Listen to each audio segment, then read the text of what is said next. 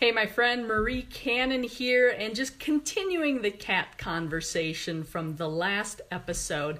Uh, I had had cats on and off throughout my life uh, growing up, and that was great.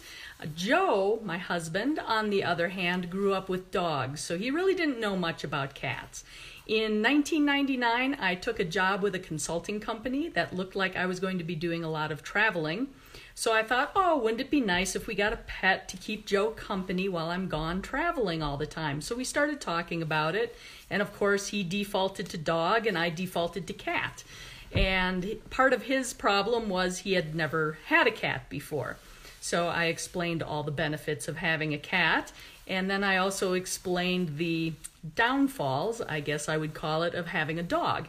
And the biggest problem with having a dog at that point in our lives is we both had full time jobs. And by full time jobs, I mean probably 60 hours a week plus that we're working, plus all of our other activities on top of that. So there were long periods of time, even when we were home in town, that we actually weren't home. Like it wasn't unusual for us to leave the house at 7 o'clock in the morning and get home sometime after midnight. So if you know of a dog with a bladder big enough to handle that, please let me know because we might be interested. However, not knowing of a dog with a bladder that could handle that, we settled on cat. And the funny thing was, what Joe will tell you, is I conned him into a second cat because he agreed that, okay, yes, we'll get a cat and then I, of course, informed him, well, we have to get a second one because we do travel quite a bit too. And if we're both gone, we don't want the cat to be home lonely and start destroying things. So we'll get it a little friend right away and just have two cats. So, yeah, two cats for the price of one dog. Dog lovers will probably mm, take exception to that. But anyhow, so we did end up um, finding a cat, and it was a, it was kind of a fun experience because my cousin's wife's brother, if you can keep that straight, good for you, you win a prize, uh, had moved to Wisconsin from Virginia and they had a pair of cats. Unfortunately, they were in the process of building a house, so they were staying with his mother and the mother did not like cats at all. So the cats were kept outside. That wasn't particularly good for the cats because these were indoor cats. So they were looking to give away one of their two cats. So we went to visit the cats, and sure enough, the one they wanted to give away was a year and a half old boy, gray tiger stripe, named Tigger. Uh, their little son was really into Disney, so the cats had Disney names. And so we met Tigger. We loved Tigger, thought he was great, and we said, sure, we'll take Tigger. But our problem was we were getting ready to leave on a trip for about a week and a half, and we didn't want to get a new cat, have it home alone. Just wasn't going to work.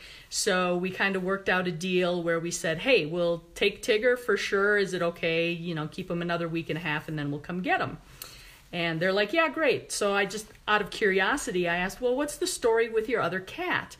The other cat they had was about five year old female black and white tuxedo cat named Jasmine. And apparently, this cat they had acquired when they first got married. So it was kind of like a, a wedding gift to each other, I guess it was. So they didn't want to part company with her. Um, but this particular uh, cat, Jasmine, did not have any claws at all. So, totally declawed cat staying outside because the mother did not like the cats. Not a good story. So, we offered and we said, hey, look, we understand it's your cat, you can keep the cat, but if you would like us when we get back to take the cat and keep her temporarily until you're ready to get into your house, we're happy to do that. Because I'd hate to see something happen to the cat. The cats were already together. We wanted two to keep each other company anyhow thought that would be great. They're like, no, no, no. All right, fine. So we go off on our trip. We come back to pick up Tigger. And the day we go to pick up Tigger, uh, he asks us, Were you serious about taking Jasmine? I said, Absolutely, happy to take her. And uh, he's like, Great. So take her, here's food, here's litter boxes, gave us like all the stuff. And I said, Okay, perfect. So when you're ready, um, just let us know and we'll give you know Jasmine back to you when you're ready to go into your house." And he goes, "No, actually, this is this is a permanent thing. We'd just like you to keep her." And I was like, "Okay, perfect. I mean, I wanted two cats anyhow. These two cats have already been together. We'll take them."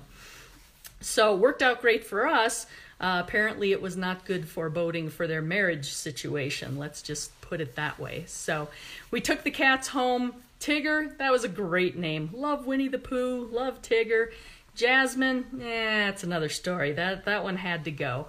Well, Joe being a jazz tr- trumpet player, a little bit of a piano player, um, we just truncated her name and called her Jazz. So we now had Tigger and Jazz. Great names, except somehow as time went on, I think cats kind of take on their own personality and you end up giving them a nickname. Well, we ended up with Fat Cat and the Boy. So the gray tiger stripe was the boy, and the tuxedo cat was Fat Cat. And we had a number of interesting adventures with them, to be sure. But I hate for these uh, lives to go too long. So, what I'm going to do is I'm actually going to tell the fat cat and the boy story in another episode. And I know I've had a request for equal airtime for dogs, so there will be some dog stories coming up as well for those of you who aren't aren't that wild about the cats and like the puppies. So we'll bring some balance to the equation as well. Hope you're doing great. We'll see you soon.